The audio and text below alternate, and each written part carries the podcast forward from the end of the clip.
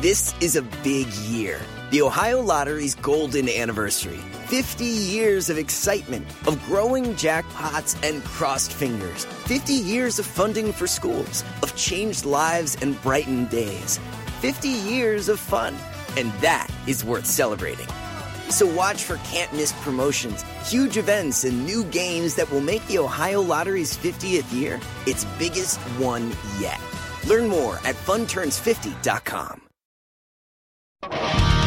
Since 1983, Eddie Trunk has been the voice for fans of rock, hard rock, and heavy metal. A best-selling author, host of TV's That Metal Show and seven national radio shows, including Trunk Nation daily on Sirius XM. Interesting. Eddie offers the world his news-making interviews, passionate analysis, honest commentary, and who knows what else. So welcome to the Eddie Trunk Podcast.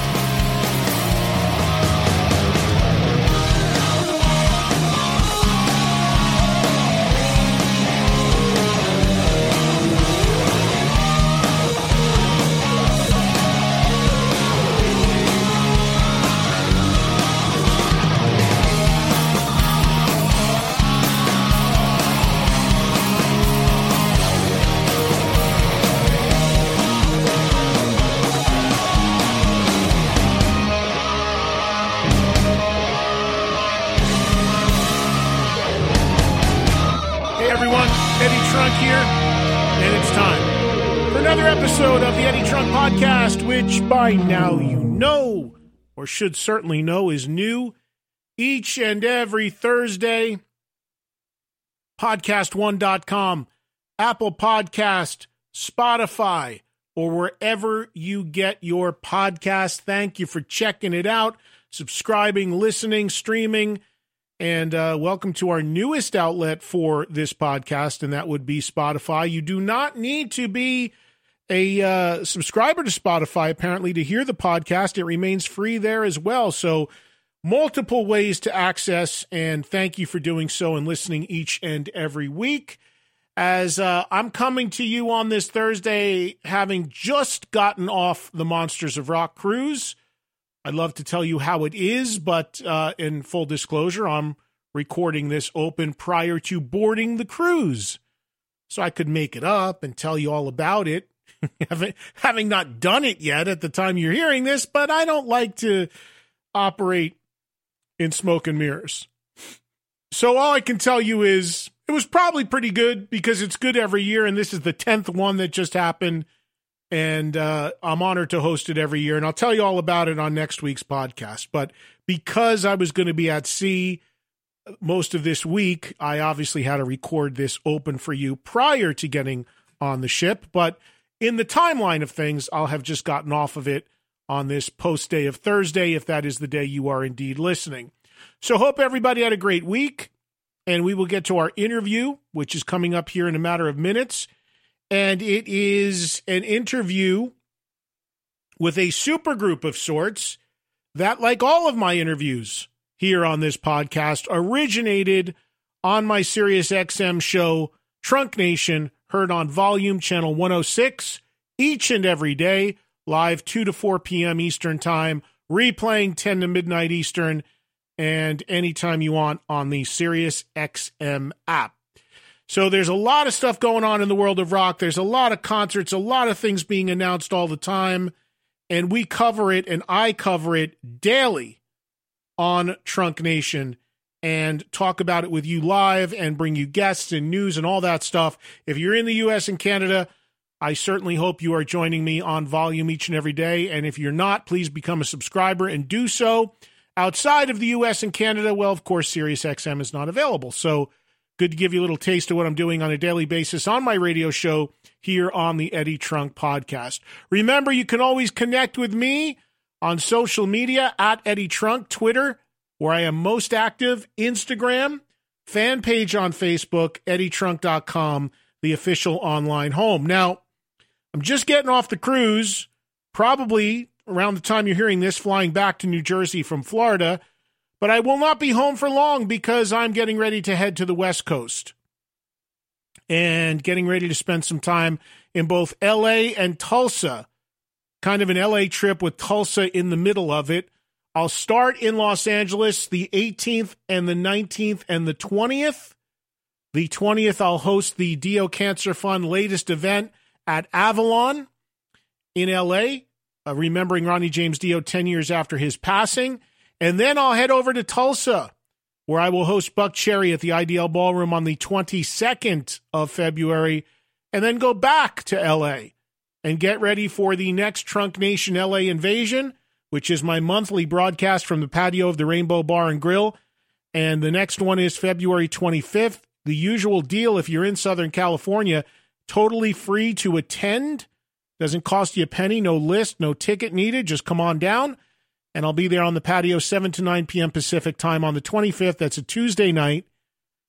My guest, one of them, has been announced as Alter Bridge, who are playing in LA the previous night. Myles Kennedy, Mark Tremonti from Alter Bridge on the set, on the show, on the stage, on the patio with me at the Rainbow on the 25th. We'll have a second guest as well to be announced when we get a little bit closer. Hope to see everybody. And of course, you can, if you're outside of LA, you can hear all the action live as it happens. Just tune into volume, channel 106, 7 to 9 Pacific, 10 to midnight Eastern on the 25th. And if you can't listen that late or you are unable to listen in that window, the good news is audio and video of the show go on demand on the SiriusXM app, and the following day, the entire show rebroadcasts in the usual 2 to 4 Eastern live window. So, another way for you to hear the show if you miss it on what is normally our replay window. That's the time that we go live when we work from the Rainbow and do that monthly show. Looking forward to spending some time with Myles and Mark. Huge fan of Alter Bridge uh, good friends, both of them, and also looking forward to seeing them play the night before at the Wiltern on the 24th, which should be awesome as they continue their tour in support of their latest album, Walk the Sky. So busy February schedule as usual, and uh, that's what's going on. Our interview, as I mentioned, happened in the LA studios of SiriusXM a few weeks ago and it's with all five members of the band Sons of Apollo, which features, if you are unfamiliar with that lineup and who that band is, that would be Billy Sheehan on bass, Bumblefoot on guitar, Derek Sherinian on keys, Mike Portnoy on drums, and Jeff Scott Soto on vocals. Now, of course, Portnoy was on this radio show, or I'm sorry, this podcast a week or two ago to talk about and celebrate Neil Peart.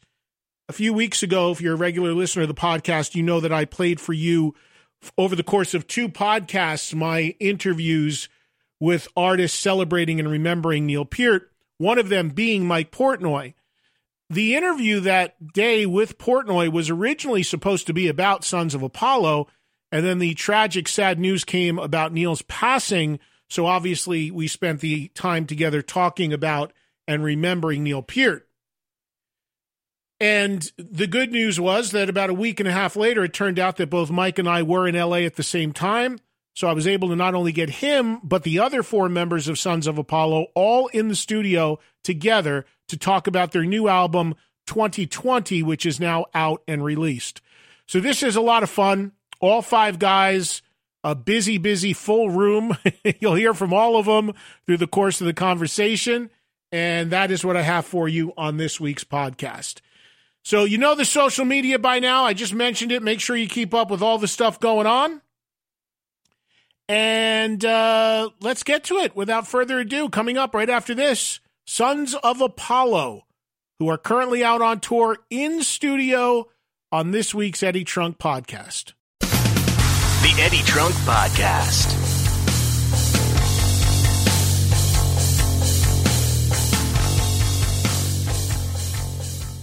Hey, if you are a Survivor fan, then you got to check out Rob has a podcast hosted by Survivor competitor Rob Cesternino. Every week he'll be recapping the upcoming season of Survivor so you don't miss any of the action. Plus, Rob is celebrating his 10th year of podcasting, so you know he's a total pro. Be sure to subscribe on Spotify, Apple Podcast, Podcast One, and many of your favorite podcast listening apps. This is the Eddie Trunk Podcast.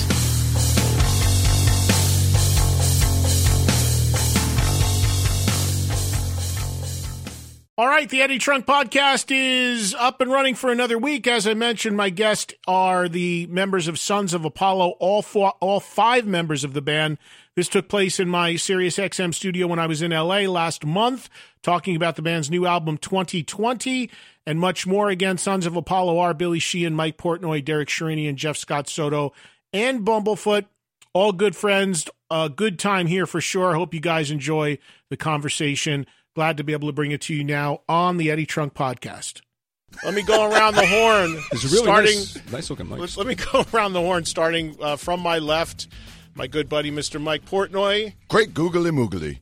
who's wearing his his current beard color is a shade of teal. Would that Is be it? accurate? I don't know. It's about a it- teal. It, goes through all different shades Teal, throughout the turquoise. weeks. Do you change colors depending upon what band you're playing with? you know, like Kiss had the four Chameleon beard. colors of the solo Right. records. Yeah, yeah. When I'm in Flying Colors, it's orange. When I'm in Flying Suns, Colours it's teal. no, it's like a multicolored it's like a chameleon, like whatever the walls are, and everything. It's like it changes to it that does color. match the wall, Bubble. it, It was it was purple in the other room. Next to him on the keyboards, the great Derek Sherinian. Good to see you. Always great seeing you, Ed. You too, man. And straight ahead, he says he has a major announcement on this show. I do. Bumblefoot, ladies and gentlemen. Yes. Bumble, would you like? Let me introduce everybody else, and we'll go right to you for your big breaking news. I don't even know what it is. No, he said It's really nobody not knows that big. room. I'm just screwing you. He's, said- leaving, he's leaving the band before the tour starts. I already did that. He's going to go play drums in Aerosmith. oh, dude. Oh, we're going to get there. Hold on. Jeff Scott Soto over here. on the vocals. He's the other the other day, we're, m- myself, Mike, and Jeff were watching football at Richie Kotzen's house. Mike Piazza calls me. That was I awesome. hand him the phone, Okay. and you guys took turns singing "I Am a Viking" and "I'll See the Light Tonight" over the telephone. That sounds was way better than I uh, do these days my, singing that song. My text tone from Jeff is the uh, the opening. Yeah, from I'll see the light tonight. Oh, is it? Yeah. Remember what that uh, party we went to at Sebastian Bach Oh too? my God. And the whole time he's singing "I Am a Viking" to you, an inch from your face. That's Classic. How romantic. my face with saliva. Classic. And on the la- last, but certainly not least, on the bass, and a lot of times the double neck bass in this band, Mr. Billy Sheehan. My chiropractor loves that Yeah. bass. Yeah, does that thing weigh a ton or It what? does. It weighs a ton. Now I noticed in one of the videos you're actually just playing a single neck. Yeah, that's an extra long scale to get to the low note, but we don't want to bother with those details. But uh, kind of does the same thing. Billy, Billy and, and Bumblefoot have the double necks. I have the double chin. Which is the reason you got the beard. Exactly. Beat me to it. It's a good idea. It's a cloaking device. I need to grow one of those. Uh, Bumble's got an interesting. Bumble, your your your Wow. chin. Uh, My chin. Your your chin beard Chin is always interesting. Yeah, that's that's a good length for you. It's it's. That's what she That's, that's said. what. mhm. Just waiting for that. What's the big announcement? You said you had an announcement to make. Well, not really. I just wanted to tell you about all you guys. I wanted to share something that's very close to my heart, something very special that I've been involved with for a while. Now, I think you will all appreciate this as we all travel a lot. Um, Billy's getting nervous. I can Yeah. see him like twitching. no, yeah, no, it's really not a big deal. But um, you know how we basically live in hotel rooms a lot of the time, Mhm. and how uh, very often the uh, the triangle on the toilet paper, the way it's folded, is not always a very good triangle. Um, I feel like this is a Shark Tank moment. Like he's Well- he's got a product. No, but It- it's at- a hex. He's got so- a hexagon well, shape. What, what happened was, you know, I would I would take pictures of the triangles and just like send them to friends and family, and just like, can you believe this effing s? You know, it was like uh, the, the You can point say doesn't all even. that, by the way. You can say fucking shit. Okay, It's a new Do- coffee table book. Well, here. I actually I write F and S. Okay. And F&S. uh, Evanescence. Evanescence. Yes, there you go. So you know, and then they would send me pictures. And finally, I realized that that I just felt like I had this civil, moral, ethical duty to kind of just bring this into the world light. Uh, so everybody listening or watching, I'd like you to uh, take out your laptops or your phones, and I want you to type in tpfail.com. TP fail. fail F A I L. Yes, and what I did is I started uh, a website that exposes uh, all the the toilet paper triangles around. Thank goodness somebody's wow. on the case. Man. I feel better about it. So basically, what I do is um, I take a picture of the, the triangle, I point out what is good, what is bad, and I give it a rating. Wow. And I have How many do you have up there right now? about twelve, not, not a lot. TPfail.com. Yeah, actually, I started this last year, but I've just kept it to myself. When, when So you're, you're at talking- home, you're when talk- you're at home, does the toilet paper go above or below, like o- over the top or under bo- under the bottom? it should never go Never under go the bottom. I like it under the Same. bottom. No. Yeah, I do too. I High end You're hotels always over the top. No, It Ron. must be over the top. You're a fucking monster. No, Ron. thought we lived in a civilized No, country. Ron, What are is you, this? are you talking about like where they fold it, but then there's like a little sticker? Like if you go into the higher end hotels, the, The triangle sticker- has a sticker. Or, As long as the edges have a very fine edge, there's no. Um, are you looking wrinkling for or symmetry or the There fold? has to be symmetry. There can't be. It can't go. Okay, off guys, the thanks wall. for coming in. Yeah, I was going to say, how long do No, you this have? is a fine point. And Forget for, about that new record. Forget the love of fucking. God, for the love of fucking God, you should never see any underfold. Hold But on. please go to tpfail.com. I just did. We just got it's it on a, the It's a beautiful website. I made Well, it this is the headline. This website is for exposing poorly folded toilet paper triangles in hotel rooms. he actually, this is real. Yeah. You're out of your So, and I tried to make it look like one of those old, like 1996 Angelfire Too much websites. time on my hands. Uh, 16 hour flights, things like that. Jesus. And I'm very quick with HTML. So, All right. So let me ask you guys this before we talk some Sons of Apollo. We were talking about this before we got on the air. Big news just as you uh, just as we started today that, that Joey Kramer is actually suing the other guys in Aerosmith because they're not allowing him I think it's to ridiculous. play. Ridiculous. So where's what- the loyalty? So and uh, Billy, you brought up a good point. You guys had an issue like this with Mr. Big with Pat Torpey because certainly did. he was dealing with Parkinson's and, Yes. and the way you handled it was including him. Yeah, we had Talk him- about that. Yeah, we had him on tour. He couldn't. He could play maybe a couple songs, and so we brought another drummer along, Matt Starr, to play that, do the heavy lifting in the set. But Pat could still sing, and so we had him on the side of the stage or on the side next to the drums, behind a little percussion thing, so he could sing all his parts. And we just didn't feel the band is the band without the original members. You know, unfortunately, sometimes you got to replace some somebody for for some reason, whatever. But I, I, I just, as a fan, whenever a band would change a member, it all was never the same for me. No matter what band it was growing up, and there's so many bands I was into, they change one guy, it's not the same anymore. So we, we it was important for us to be loyal to our drummer Yes. and uh, our friend who was uh, with us for 30 years. So I think it's a that's that's the way I look at it. I know not everyone's the same, and Mr. Big isn't Aerosmith by by a long shot, but still, nevertheless, uh, I think Aerosmith has more uh, uh, wherewithal, m- way more cash to be able to.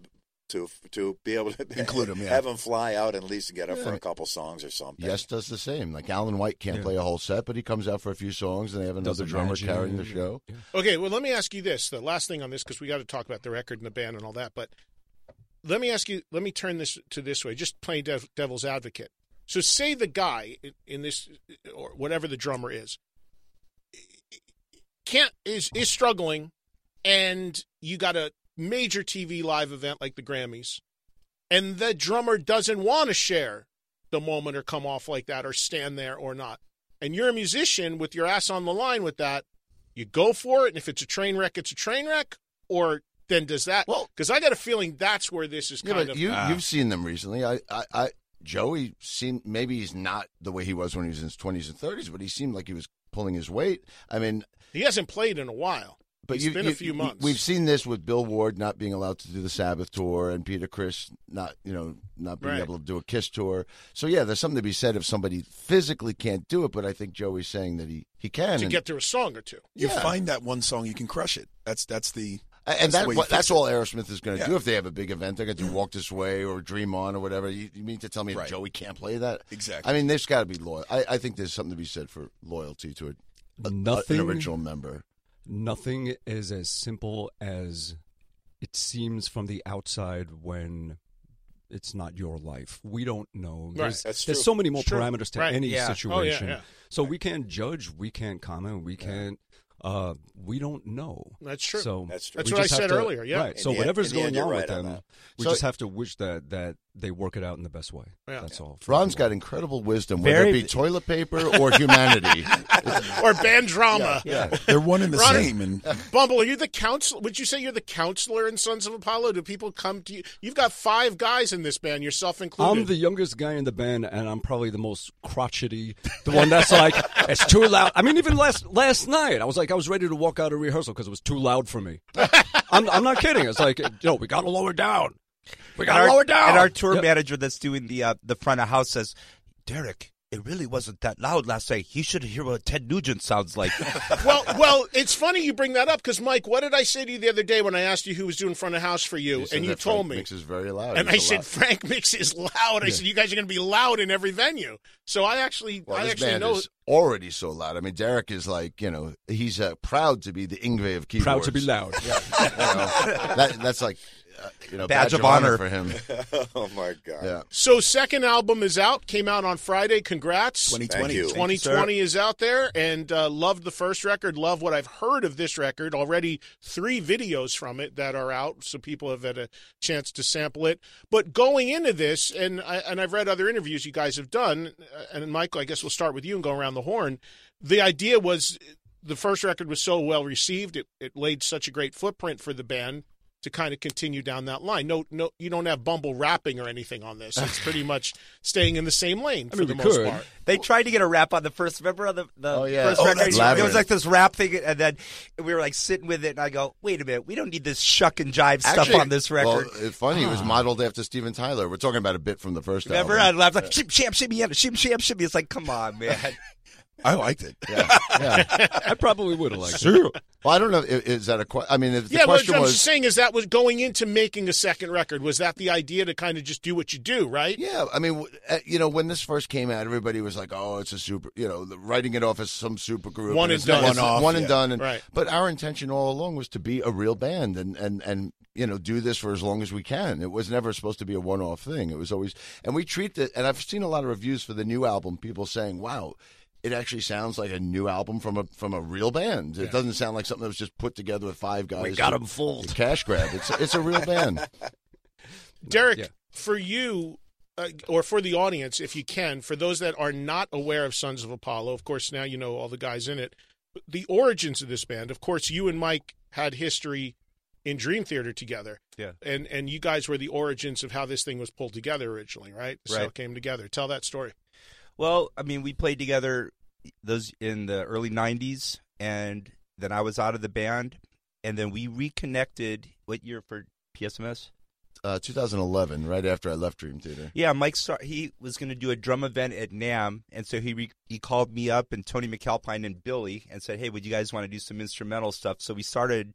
We did the show, and people were like freaking out with the four of us together. And I said, "Mike, I go, this is too good to not just to just do NAMM shows." So we booked a little tour.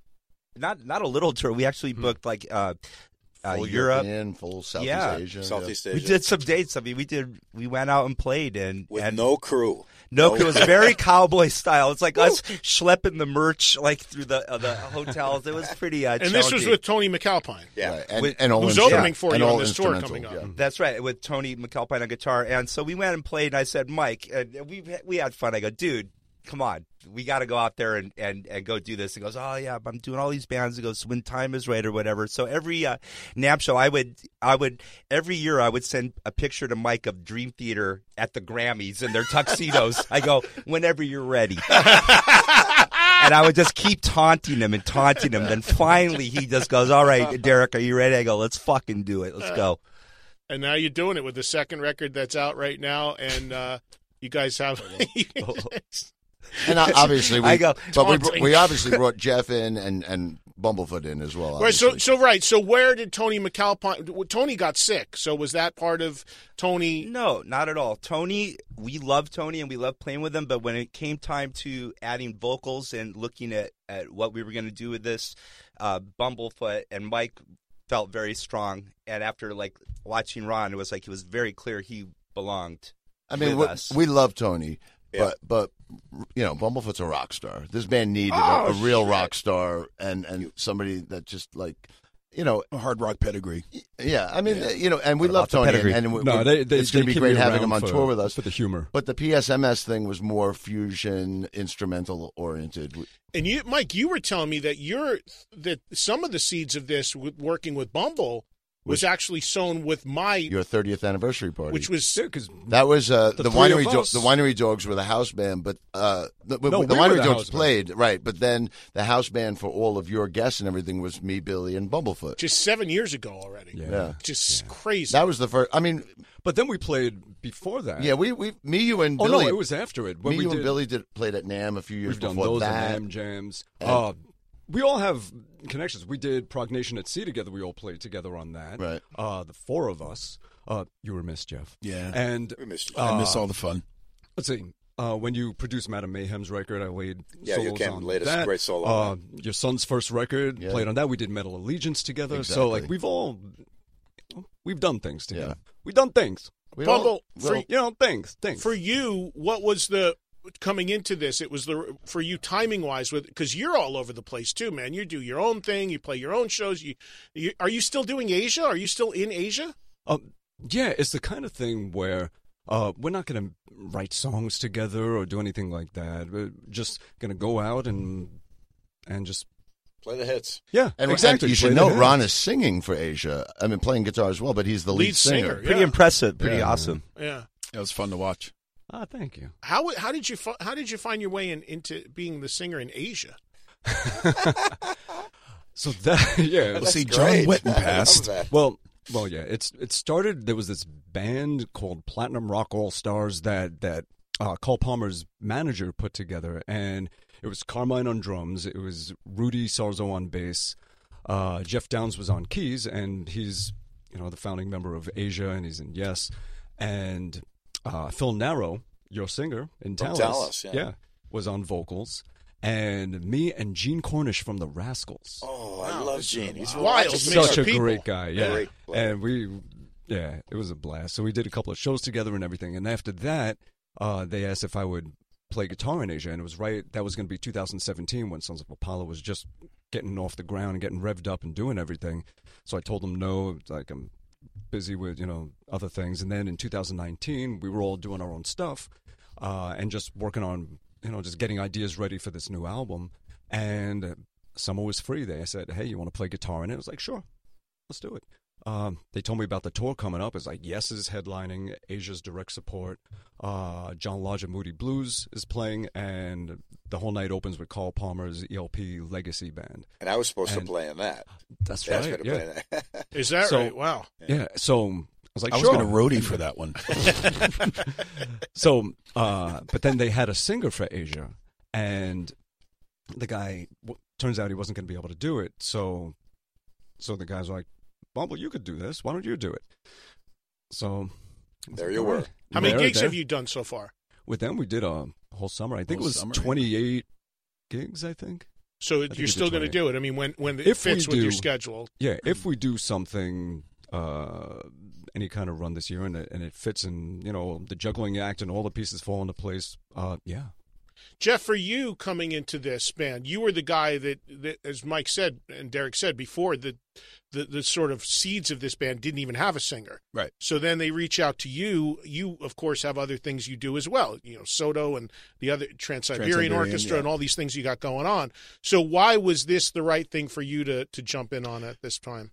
in 2016, Soto opened for Winery Dogs in South America, and I would see, I would like look over my shoulder and see Mike on the side of the stage watching the band, thinking, ah, he, he digs the band. Of course, he was also friends with David Z, who was my bass player at the time, and I just thought Mike was just enjoying a few songs. I didn't realize he was actually checking me out, not in that way. scouting, scouting for you. So uh, I get a an, a text from Mike on my birthday that year, November 2016. He said, "Happy birthday! I'm going to call you in a few days to tell you what your birthday present is." and I thought, it, I was like, "Wow, Portnoy's going to he's going to send me one of his old Tama kits that you know that he's resigning, Gonorrhea. yeah." And um, I'm sure you can now. You wish that that was the case, right? so he called me up and he he explained exactly that uh, that he was the early stages where PSMS wanted to do an, another record and they wanted to put vocals on it and I was the guy without any auditioning without any he, he just said you're the guy if you so choose to accept and without hesitation I said yes because I've always wanted to work with Mike I've always wanted to work with Billy. I've known Billy thirty some odd years now, and uh, opportunity to work with these guys was uh, it was a no brainer. So before I even knew what the music would sound like, or before it even evolved into Sons of Apollo, I said an absolute yes. And Right. Billy, for you, of course, you and Mike were doing the Winery Dogs together. You guys have done a ton of stuff, obviously, a Yeah. ton of different bands. What was the? I'm trying to think about this. What was the very first time you played with Portnoy? What was the the very Rush, first thing? the Rush tribute album we did on uh, Shrapnel Records. Ninety five, I think. Yeah. Yeah. Yep. Wow, that that's a long time ago. Yeah. Yeah, we we just uh, I think we did two or three songs. Five or six actually. Oh, okay. But that was the first time we played together. But I, I had been seeing Billy with Talas since I was a Sure. teenager. I posted the photo of Mike wearing his Talas shirt at the first Dream The Theater very rehearsal. first photo of myself, John Petrucci, and John Myung, I'm wearing a Talas shirt. now wait a minute. Going back to Talas a second. Didn't Talas? I was gonna so say that. Talas opened for Yngwie because I was at that With show. Jeff At the singing. Beacon. The I was Jeff singing. All Yeah, connected. I was there too. and crazy. David Lee Roth was there too, Yeah, he getting ready to. So wait, David Lee Roth was at that show Scouting you. scouting Billy for the DLR band for the Eat 'em and Smile band. cornucopia. And you, did you guys, uh, d- d- Jeff and Billy, did you guys connect on on the on that We- night, we were or did you know each other before? absolutely. Yeah, we well, even a- back then, you guys knew each other. Well, we, that was the first we'd met, but yeah, I Oh, was friends then. with, with Johnny Angel and Phil Naro and Yeah. Mark Miller. Uh, We were all everybody was all tight with Talas. You know, we were all hanging out days We- off we- and the whole thing. A great time on that tour. It was Yeah. amazing. So, so bringing that all full circle, you just announced the other day that you've got uh, uh, you're going to do a new Talas record. Yes. yeah, uh, Metal Blade's going to do a deal with us, and we're all set to go. Mark Miller's going to play drums, Phil Naro on vocals, me on bass. We're going to try and bring as many of the guitar players in, Johnny Angel and Mitch Perry, Nice. along with the gentleman Curie we're using uh, now on the for the live shows. Uh, last summer we opened up for Cheap Trick and had an amazing night in Rochester together. We've done a bunch of live shows. I did the Iridium in New York City uh, Yeah. last year, so Can I ask a question? I, I haven't even asked you this. Sure. So, are you going to do all those old Talas songs that never got put out, like "Power to Break Away" Yeah. and had had? Well, some of them you ended up using with Mr. Big, but there's a whole. I have like bootlegs of that Talas lineup, which was my favorite lineup. Mark Miller is just one of my favorite drummers. Oh, he's- but is there was all these great songs that they never recorded. So you're going That's to the use idea. them? We're going to record all those things that we never got to. Awesome. And uh, Mark Miller is playing as good or better than ever. He's so He great. hasn't changed a Yeah, I love him. He's great. If I could share a, a fanboy moment, my very first rock concert I ever went to was Van Halen 1980 Women and Children First Tour Oakland Coliseum. Talas was the opening band, Billy Sheehan. You see how to the very first rock concert. And then when I went to uh, when I got my scholarship to Berklee College of Music at uh, in '83, Yngwie was like the hugest thing. '84, I'm sorry, Actually- '83, '84, and Yngwie was like the the hugest thing. Every kid in school was like into it. Jeff Scott Soto, singer. and Dream Dream Theater's very first live show ever. We were called Majesty Oh my back then in '86. The good one. very first song we ever played live on stage together was "I'll See the Light Tonight," and also in that set was the Farandole by Talas. Jeff, just how old are you, Jeff? You're everybody's first. I just turned 82. I know it sounds that way. I just So turned 54. So yeah. so we all have a Talas story. We all so have a here's mine. story. Um, good friend of mine, Frankie Italiano, great bass player, wonderful guy. His older brother Sal, who played in Cities with AJ. With AJ, He's yeah. in Anvil now, isn't Mhm. he? Yeah, he was doing Anvil. I don't know. If, is he still in Anvil? and, Uh, and- but- and he plays bass in that Maiden thing, Maiden tribute band as well, right? Oh, Frankie. uh, I think or Sal. I think. Not sure. Anyway, but yeah, so I Sal digest. Used to digest the Panda Express. Uh, so Sal used to cut my hair, and I would go to this place called Rock and Roll Heaven on weekends. Oh, I went You know- there. Yeah, Yeah. and who ran it? John and Marsha. Yeah. Yeah. Zazula. Yeah, Yeah. the Zazulas. Uh, so between Sal and John and Marsha, as a young kid, I would always get turned on to all this great new metal coming out. I remember, um, in fact, John and Marshall were the ones that, that gave me my first copy. Like, you got to check this band out. They just put out this album, Metal on Metal. Uh, metal on Metal is what I crave. Of course. And uh, Angel Witch and like all this great stuff. Uh, I would get all my, my like Australian imports, ACDC and everything there. And Sal, he's like, you got to check this band out, Talas. And I was a kid, and when I heard NV4, I just spent days dropping the needle and just learning it on guitar and But you everything. know it better than I do now. Billy, does it make you like all this Talas love from other musicians and these the opportunities you had so early on? It must be head scratching that the band didn't really break. You, you know, well, well, I well, outside of the Buffalo, you know, area. Of course, I know you guys were huge up there, but we uh, well, just as the band was catching uh, a little bit of heat, uh, that's when I got the call from Dave, and and I always said I would never leave my band unless uh, Van Halen called me and asked me to join, and they said it's David Lee Roth. I go close enough. Let me just say this, and this is me saying it right now. I think there's a lot of people that wish that Billy got a call from Dave along with. Uh, you know, Steve Vai and Gregg Bissonette right now because it would be awesome to see that. Yeah, yeah, No, that's your a- phone didn't ring for this one, huh? That's We're- we're glad. That's a that's a heartbreaking story, ain't it? But you did. Nobody got a call, obviously. No, no. So it's not like somebody got a call and said, "No, I don't want to do this." You, it- no, we didn't. The uh, phone didn't ring. The boss uh, is doing his own thing. Hopefully, uh, there's time. Maybe. I mean, we'll see. We'll see. But Think some things are best much. left But to some things are best left to memory. Yeah, that's true too. But my definite, my fanboy moment Somebody was going to go there. when they did the the tour last year. Billy me come out and do a couple of songs and getting to play Shy Boy with you and, Yeah. and all the other ones and, and Yeah. everything. Ron was kind enough to come out. We were where our ticket sales were a little low in New York City. And well, can you So they bump it me up out they got Yeah, lower. let's get Bumblefoot. out. you, you brought in Bumblefoot, and people started returning the ones that bought them already. You motherfuckers! so we, we sold four more This is the tickets. guy with the toilet paper website. We don't want to go see him play guitar. This is a lunatic over here. TPFail.com. Check it out. Hey, we got to take a break. We should come back and talk a little bit about Sons of Apollo before we run out of time.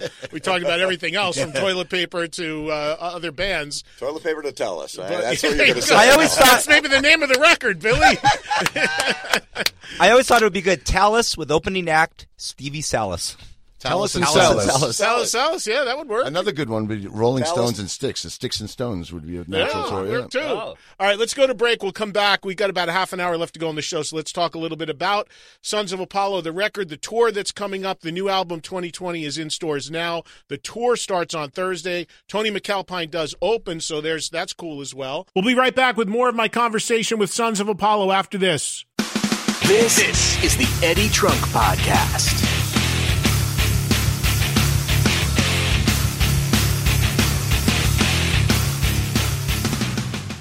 Hey, if you are a Survivor fan, then you got to check out Rob has a podcast hosted by Survivor competitor Rob Cesternino. Every week he'll be recapping the upcoming season of Survivor so you don't miss any of the action. Plus, Rob is celebrating his 10th year of podcasting, so you know he's a total pro. Be sure to subscribe on Spotify, Apple Podcast, Podcast One, and many of your favorite podcast listening apps. This is the Eddie Trunk Podcast.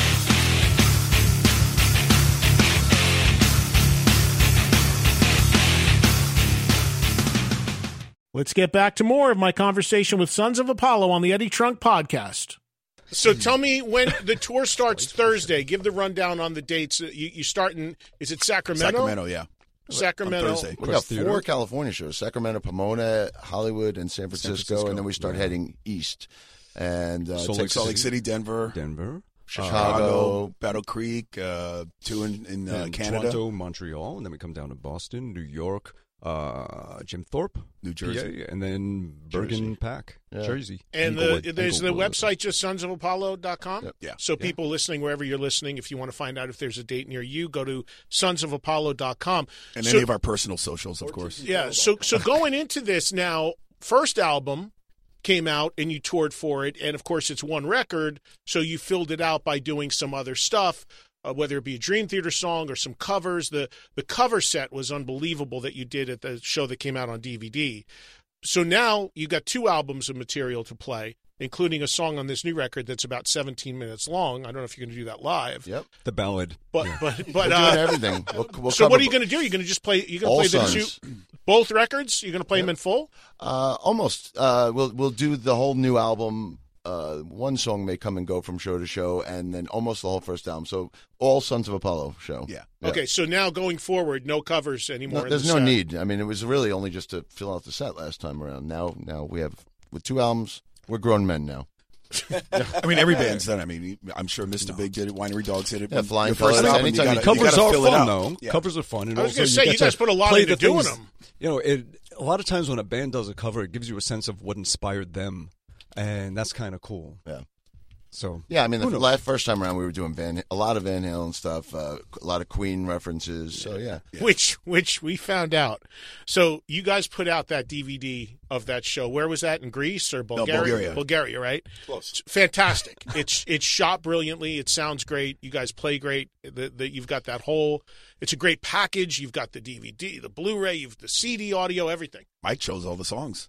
So so, but here's what's great, and I meant I was joking with Mike about this the other day. The one biggest takeaway from me, because I already knew you guys were great musicians, and this, I knew the songs and all yada yada yada.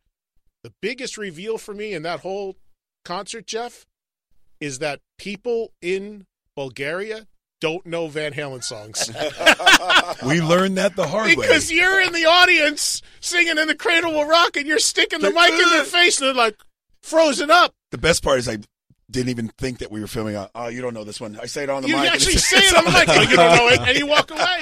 It's hysterical. And I had always heard that Van Halen is way more of an American Sure. thing and not really that revered outside of the U.S. But man, was I was just like, you're out there with your dick swinging in the wind, man, because you're trying to get you're trying to get people to sing Van Halen songs. You're running. Jeff is literally running through. The, the venue going up to people. He's in the audience at Couldn't this find point, one remember, person. and he I couldn't find one one. person that knew "And the Cradle Will Rock." I was And more worried about falling. rock. I have a size 14 foot, and the steps. It's an old archaeological, whatever. ancient Rome. Yeah, it, they haven't Yeah. fixed the They had steps. very the steps feet are literally like maybe four or five inches. So I'm like, just I knew I was going to eat shit. I knew I knew something was going to happen. So I had to be more uh, cognizant of that than actually finding somebody who knows the song. Did you know in advance that you were going to go and do an audience Oh, yeah. participation in the crowd? That was planned. They told our tour Oh, you manager told me not to, bec based on how steep it was and how I said and how I few don't give a people shit. knew Van Halen in Bulgaria. I was spilling beer all over everybody. It didn't matter. and you found your wife, wife and gave her a kiss right in the middle of it all. That's, that's, awesome. Is that right? it. She's Yeah. in the. She was in the audience. Uh, her and her mom were there, and uh, s- I I have a lot of friends out in Bulgaria because uh, I'm married to a Bulgarian woman, and uh, and so yeah, it's it was kind of a hometown fo- kind of hometown show for me in a in a sense. Wow, It's really cool. I know it's early going with this band, but what would you each say would be the, has has been the highlight so far? A moment or a show or is For me, it was that particular show. Actually, I'm so glad we caught it on uh, DVD because it was just one of those nights where all the stars were aligned. It was Yeah. beautiful venue. Uh, we were playing with an orchestra and a choir. We were doing this really cool cover set. So yeah, for me, that I, that show was not only the highlight of this band, one of the highlights of my career. Actually, for wow, sure. wow. Yeah, it was a great show. Yeah, Just- same. I can't really add I more. I think it to goes the same way for all of us. I like the catering in Toronto.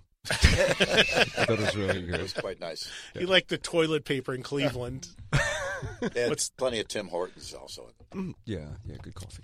So, uh, so that's the plan going out, and the dates are out there on sonsofapollo.com. And VIP packages also available okay, for anyone that's interested in Now the those intimate. shameless now plug. those VIPs. No, for real. Like, I think you know, there's. It's not just we're not just doing that that assembly line. How you doing? Sign a thing. Get the hell out of here. Like we did VIPs last get year. a bad rap. Well, yeah, and you know what? It's fans deserve more. They deserve an Absolutely. experience. And we thought about it for this tour. I was like, what more can we do to to give them something that they can remember, something Exactly. special? Make it so, worth their Yeah. So now we're gonna play songs that we're not playing in the show for them. We'll do a Q and A. Like it's gonna be more of like a hang. oh, so like a whole pre-show Yeah, thing, sort of like thing. a ex, like private performance, pretty much. An Yeah. Apollonian experience. All right. Well, that's great Yeah. because you know they're the, the whole VIP package deals are huge deals now. Everybody's doing them. Most people are doing them, and I get a lot of calls from the audience here that'll tell me that, and I and I'm not surprised that they're basically, especially the bigger bands, it's like cattle. You're moved through, fist bump if you're lucky, and go to our website, download the picture, and thanks for your thousand dollars. Well, you know a what, Ed? I don't want to stir. I'm sorry. I don't mean want to stir things up because that's Sure really not my style. Shit's But a lot of people like to give Kiss a lot of flack, saying, you know, they were the first to pioneer the meet and greets, and everyone's saying, that's greedy. How can you do that to the fans? And blah, blah, blah, blah, blah. Isn't it amazing how a year later, not only does every rock band do it, but country bands, hip hop artists, they set the standard for the thing. So I want to thank Gene and Paul for paving the way for us For you to to, uh, for all VIP? these fans to have and, and have this format for the fans. But now and the also there's there's a few other things to consider. One is that uh, if fans value getting a more personal experience with the band, like face to face stuff, which they couldn't do before ever. I mean that that's a good thing. And if people didn't want it, they wouldn't go and they wouldn't do I it. mean, God. and it does take you know you're you're spending the band spends money that they have to make back to to you know make up the special swag and all that stuff and and all that thing. So there, sadly, you know there is an economical factor to it, or an economic factor, but also for a lot of smaller bands, this is the only thing that keeps them afloat. It's not easy for bands Oh yeah. to do what they do anymore. I've The said that all aren't the there. time on the so, air. uh, really, you know, the the bands are so grateful for the fans that come and do these VIP things because that's the only thing that keeps them surviving is the merch and VIP stuff. Yeah. So, I, you know, speaking on behalf of the whole entire damn, you know, band world, Yeah. uh, Yeah. bands are very grateful. It could And mean the it should- difference between touring and not touring. if it does. list, right? It absolutely Spot on. does. Yeah. It does. And yeah, and the thing is, um, yeah, yeah, and It's not just a money grab. It, it No, truly it's is. not. It, it It's goes the full not not for at the whole level experience. this band is at, Right. but being honest, at the, at There the are level of some, Kiss yeah. is at. I mean, the thing is- they don't need the money to tour. But Yeah, the but- reason, though, I think it needs to be said. The reason why the meet and greets became, uh, they came out of necessity because everyone was downloading all the music, and all of a sudden, album sales are not an income stream anymore. Well, yeah, so it's like, so when fans I read, they complain about how can it's not cool that they're charging. It's like, you know what? We'll forego the meet and greets if if everyone pays for the record. oh, you're paying ten bucks a month to have any music you want. We'll trade if we go back to the old so, normal Nobody fair ma- thing. right. Then we'll There's no money. Nobody makes money off the album sales. Uh, the- Advances the advances, and the, gar- yeah. the, the, the Yeah. concert guarantees, and you got to realize that there's overhead to go on tour. There's a lot of expenses to, Right. to make a tour happen. Right. So the meet and greets are, are really a necessity for a lot of people. It's the only Yeah. way you can actually tour anymore. Right at the level you guys are at, but when you get to the arena stadium acts, that's more of a hey, we're going to make It's more Yeah, money. you know We're what? gonna- If when I was a nothing wrong kid, with it. I have no problem with But it. I'm just saying a few other that's things what it's I about. want to add is that sometimes the meet and greet is the only chance a band has to meet their fans because your schedule is so regimented and you're you're just getting in in the morning, you're doing everything, you're doing your press, And- you're doing the this but on and the that, other that, and then you roll out. It is the only chance that you get but to for say the hi. fans, if I was when I was a kid, if I had the opportunity to, to meet Rush or meet Kiss or you know, th- that They never have some deep pockets. Yeah, yeah. Well, But you there's do just what no takes. time. If you're, you'd find the way to do it. I Yeah. would have Yeah. found a way to meet Eddie Van Halen at. Well, we used somehow. to do it. God, when- growing up in the New York, New Jersey area where I still live, I mean, we used to find ways to do it by finding out what hotel they were at or hang out on 48th Street and, oh, they're going to go into Manny's and we're Mm-hmm. going to wait outside. So people always, throughout history, you found ways. Now it's structured and monetized. Right, It's but though at the time, Ed, though, when you were a kid, whatever your favorite, like Van Halen, if you had the opportunity to spend two fifty or five hundred or whatever it was to have not only just to hang outside of Manny's and, and see who that's Ed Van Halen, and- but to have yeah. do a photo, be able to have a couple Yeah. conversations, to watch a sound check. I mean, I would have jumped all over that. It is a mutual time that everybody's in agreement that we get to just not do anything else. This is our time to meet each other. Like that's what that is. Well, that's you're handling it and going Yeah. about it the right way, And- which is what's the way the way to do it. the one thing is like that assembly line shit not cool like the fans should never feel like they're a burden Yeah. like like they're a pain in the ass and infringing on the band's time But that's the huge majority of them. If we're And being honest, they yeah, really and are. that's- So that's why we're doing something doing different. Like that. Yeah. Yeah. So go to sonsofapollo.com. You can learn about the VIPs. You can learn about the dates. The album 2020 is out now. You can pick it up wherever you get your music. There's all the musicianship you want and all the cool playing, but it always comes back to melody and a song and a hook. You got it. And Billy's shaking his head, yeah, because that's important, right? I do clinics and tell uh, young players, you know, if you want to be successful in music, get in a band. First of all, don't sit in your bedroom and make YouTube videos. Get in a band with songs, and get in a band with songs that you sing. And look, it, it's it's never failed anyone. Paul McCartney, it worked out for him, I Yeah. guess. Yeah, there's so many there's so many times you see these amazing musicians and these amazing players and and these really really young people like, you know, and I'm just like that's all great, but But learn the craft of writing great songs. That's the real intangible, exactly I think. right. I it really is. I couldn't agree more. Speaking of great songs, there is a the current single and video from the Sons of Apollo album, which is called "Desolate July," is a uh, a beautiful tribute to a guy we were all friends with and that tragically died in a an accident uh, on the road. Of course, Jeff, you were in Trans well Trans Siberian Orchestra. He was in the other touring version the of it. Band. Yeah. Yeah. but we're talking about David Z, who I knew and met back with his brother in a band called ZO2 when I first met him. When I first met him, they were doing a Kiss tribute and then became ZO2. And then those guys are all very talented, went on to do other things.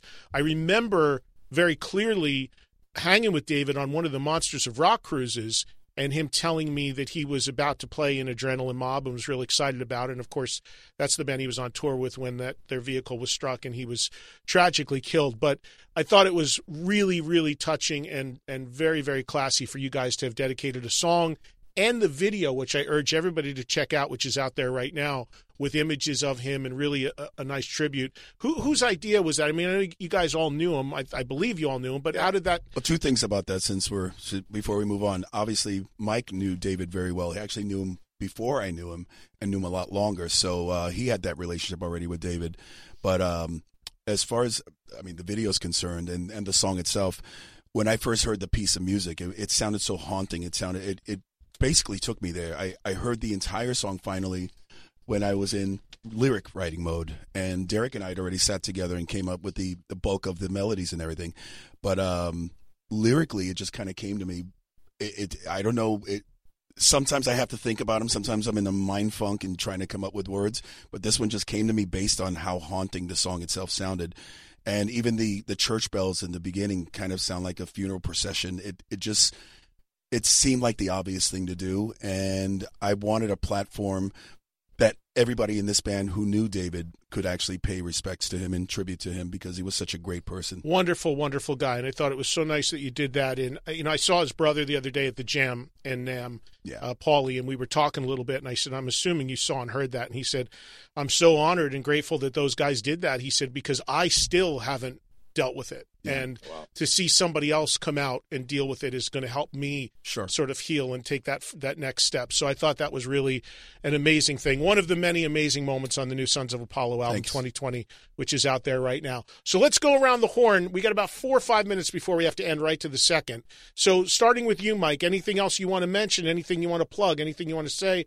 Whether it's this band or anything else you have coming out? I know a Bumblefoot's got a hot sauce. He's just dying to plug, and we're going to get to you in a second. I got sauce for you. He's got sauce. He's You got want toilet. sauce? I paper. got You know what? The sauce and toilet paper thing work well together. if you One really leads think to the about other. it, there's a tie in there, Bumble. There's no toilet paper can handle his sauce. Mike, anything else coming up that you want to mention? Uh, well, obviously, right now the focus for all of us, but myself included, is Sons of Apollo, the new album, the the touring that we're about to do, America, Europe, South America. Beyond that, uh, I have a live Flying Colors release that'll be out this year, a live Neal Morse Band release that's coming out. Uh, I just did a covers album with, with Bobby Blitz and Phil Demmel and Mark Menghi. Um, also, I'm working on a new transatlantic album as well, and then I have one other other cool album that's uh, coming out that hasn't been announced yet. But yeah, a lot of a lot of- Shocking, Mike has 75 things coming up. and he'll be on the cruise to the edge with yeah, I'll flying be- colors. I'll be on there with with flying colors. Yep. Yeah. All right, cool. Derek, what else? right now total Sons of Apollo mode. But as soon as we finish this tour, uh, I signed a new solo deal with Sony for an instrumental record. Nice. That's going to be with uh, co-written and produced with Simon Phillips on drums. Wow. Joe Bonamassa, guest star Kiko from Megadeth. Zakk Wylde's going to play on a track. Hopefully, Mr. Billy Sheehan will join us on the track with Zach, and then a couple other uh, guest stars that I'll reveal later. But it's going to be I won't be singing on it. very very exciting. I wasn't invited. Uh, well, can you Instrumental, Can right? you, Instrumental. Derek Sherinian, Oh, well, the- one song with vocals with Joe Bonamassa singing. can you, Derek Sherinian, a man that has some history with this guy, can you be the one that brings John Sykes back to the world? Can you? I have do it? tried, and We've all tried. We've you know, I've tried. loved John, and, and we connected like when when I did that tour, the Blue Murder tour in Japan, and every year I Bad Boy check Alive, in with great him record. out of. Uh, I know you love you love, Love that, record. Yeah. But I love John, and I think he's uh, fantastic. I mean, uh, super talent, and. Every year I call him just to check in and go, What's up, man? Well, do you want to do something? In fact, when Joe Bonamassa left Black Country Communion, Jason and Glenn and I are going, Well, what are we going to do? We can't just have some some uh, ham and egger come in. We need to have a name guy to fill this void. Sykes would have been. And the first first person was I go, we got to get Sykes in here, and both Glenn and Jason go, oh no, we know John, and you know it's John is John, and it's I go, let me try and, and work this deal. So I call John. I go, John, here's the thing, we got this. You could step right in. We renamed the band.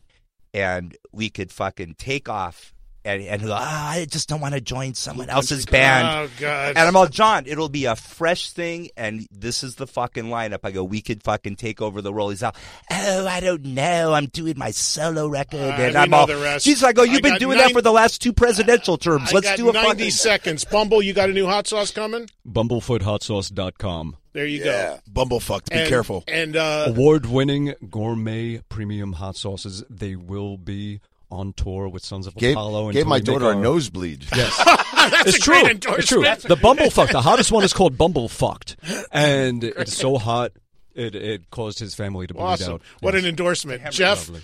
Just finished vocals on my next solo record, uh, coming on Frontiers Records. I'm going to be doing another wet record with Frontiers Records uh, sometime when, in between the tours, and it's a Sons of Apollo year in between all that. and Billy. Sons of Apollo and a new Talas record. I mean, you, you're going to start working on that soon, huh? Yes, sir. Very, very soon. Very, very February. cool. Well, thanks to the guys and Sons of Apollo for coming in. You know, my radio show Pacific Time Live starts at 11 a.m., which for many people, including myself, as ridiculous as it sounds, is kind of early. So good to have those guys come in and brave the LA traffic and join me in the studio. Check out the new album 2020 out there right now as they continue to tour around the world in support of it as well. And remember, follow me on social media at Eddie Trunk for all the updates on Twitter, where I am most active.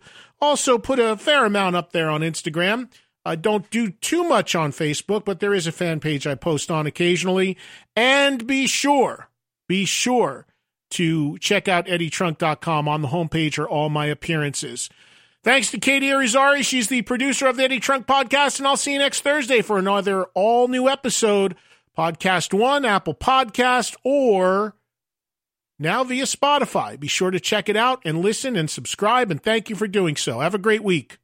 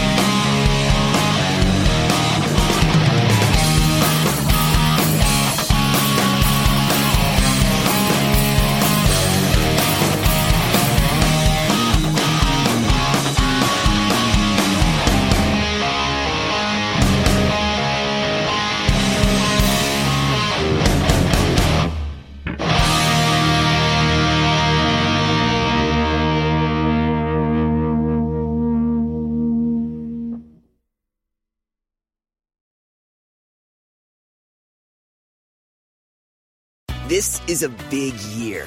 The Ohio Lottery's golden anniversary. 50 years of excitement, of growing jackpots and crossed fingers. 50 years of funding for schools, of changed lives and brightened days. 50 years of fun. And that is worth celebrating. So watch for can't miss promotions, huge events, and new games that will make the Ohio Lottery's 50th year its biggest one yet.